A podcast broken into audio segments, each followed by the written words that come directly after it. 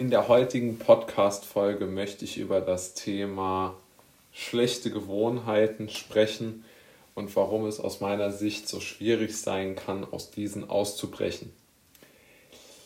Ähm, ich glaube, dass man mit dem Wort Gewohnheit zuallererst beginnen muss, denn die Gewohnheit bedeutet ja, dass ich mich an etwas gewöhne und dass ich sozusagen das als einen Teil von mir selbst sehe.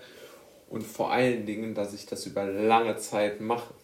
Und wir kennen es alle von uns selbst. Wenn wir etwas über lange Zeit machen, dann wird es sozusagen zu unserer eigenen Agenda.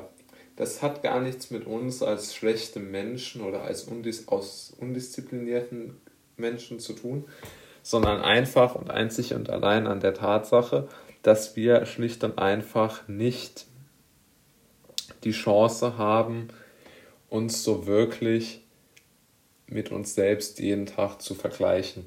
Wir haben alle unsere Marotten und alle unsere Eigenarten und wir machen alle Dinge, die nicht gut für uns sind. Das ist völlig klar.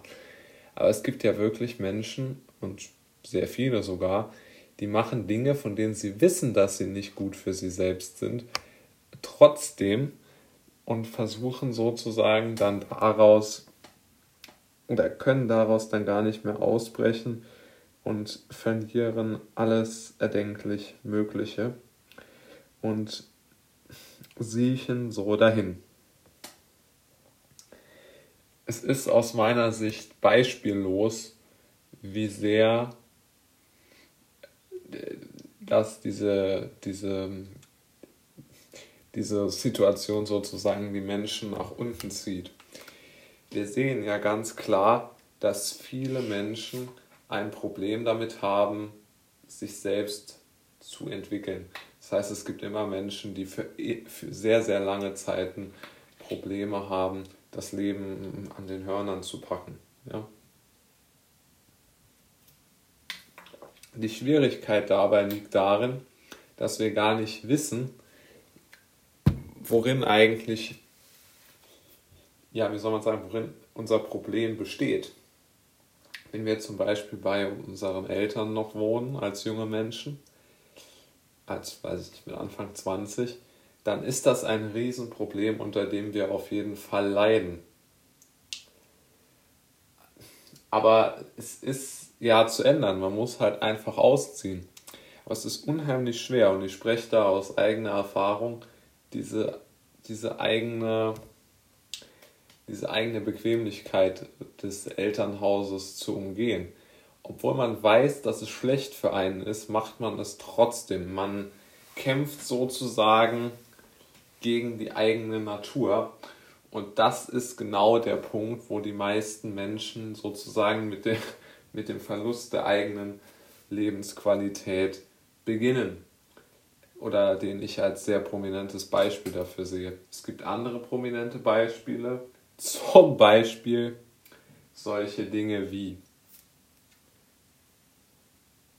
Alkoholismus, Nikotinsucht, gute Beispiele. Sehr teuer, extrem sinnlos und bringt einen, entfernt einen von den eigenen Zielen. Ich glaube, dass die meisten Menschen sehr, sehr zielstrebige, gute und verantwortungsbewusste Menschen sind. Aber sie schaffen es nicht sozusagen auf ihre Replik, auf ihre eigenen Unzuläng- Unzulänglichkeiten ähm, sozusagen zu nehmen. Ja? Und ich halte das wirklich für ein Riesenproblem. Und ja, es ist tatsächlich so, wenn, wenn jemand raucht, ist er nicht davon abzubringen, das zu tun, auch wenn man weiß, wie gefährlich es ist. Wenn jemand Alkohol trinkt in exzessiven Mengen, man weiß, dass Alkohol die Droge ist, die die Menschen ins, ins Spital, ins Krankenhaus oder sogar in die Psychiatrie bringt, weil es einfach einen runterreitet. Und diese Enthemmtheit, die man braucht, die, die ist ja auch ein Zeichen für was, wenn man Alkohol trinkt. Und wie gesagt, ich, ich bin gar nicht da jetzt als vorverurteilender Mensch aktiv, sondern ich sehe das ja bei mir selbst, wie schwer es ist, von zu Hause zum Beispiel auszuziehen. Das ist eine unheimliche Belastung. Aber es ist einfach so ein gordischer Knoten, den man durchschlagen muss, um es zu schaffen. Denn der Teufel, den man kennt, der ist nicht unbedingt besser als den, den man nicht kennt. Das ist vielleicht der Punkt.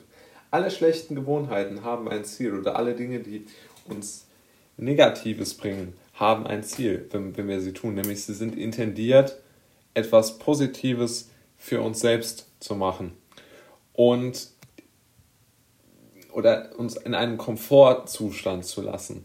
Nur dieser Komfortzustand, der ist so schädlich für uns. Und wir wissen das intuitiv. Wir wissen es intuitiv, aber wir können nicht so wirklich aus unserer eigenen Haut. Und das zerstört uns wirklich.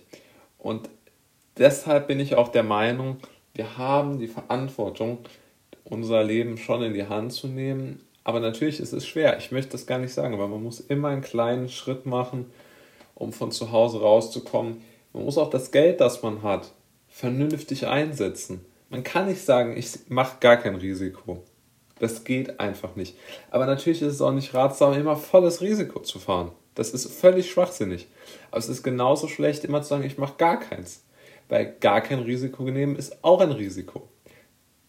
Das wäre so meine Einstellung zu dem Thema Risikoübernahme bzw. warum man Risiken nehmen muss, um schlechte Gewohnheiten zu unterbrechen. Wenn ich eine schlechte Gewohnheit habe, nehmen wir mal an, ich wohne zu Hause und bin darüber traurig, dann muss ich diese schlechte Gewohnheit abstellen und muss Risiko nehmen, auszuziehen. Und damit gehen ja viele Risiken einher, finanzielle Risiken. Wer weiß, wo man da hinkommt. Vielleicht auch äh, äh, schlechter Bauzustand und ähnliches. D'accord. Aber wir haben halt eben auch das Problem. Und es gibt keinen Weg um dieses Risiko herum. Das ist ja völlig klar. Und wir brauchen eigentlich eine andere, eine andere Herangehensweise. Wir brauchen eher so ein gewisses Maß an Nonchalance mit unserer eigenen Situation, so schwierig es ist. Aber wir müssen uns Risiken nicht größer machen, als sie sind. Und das wäre da auch mein Vorschlag.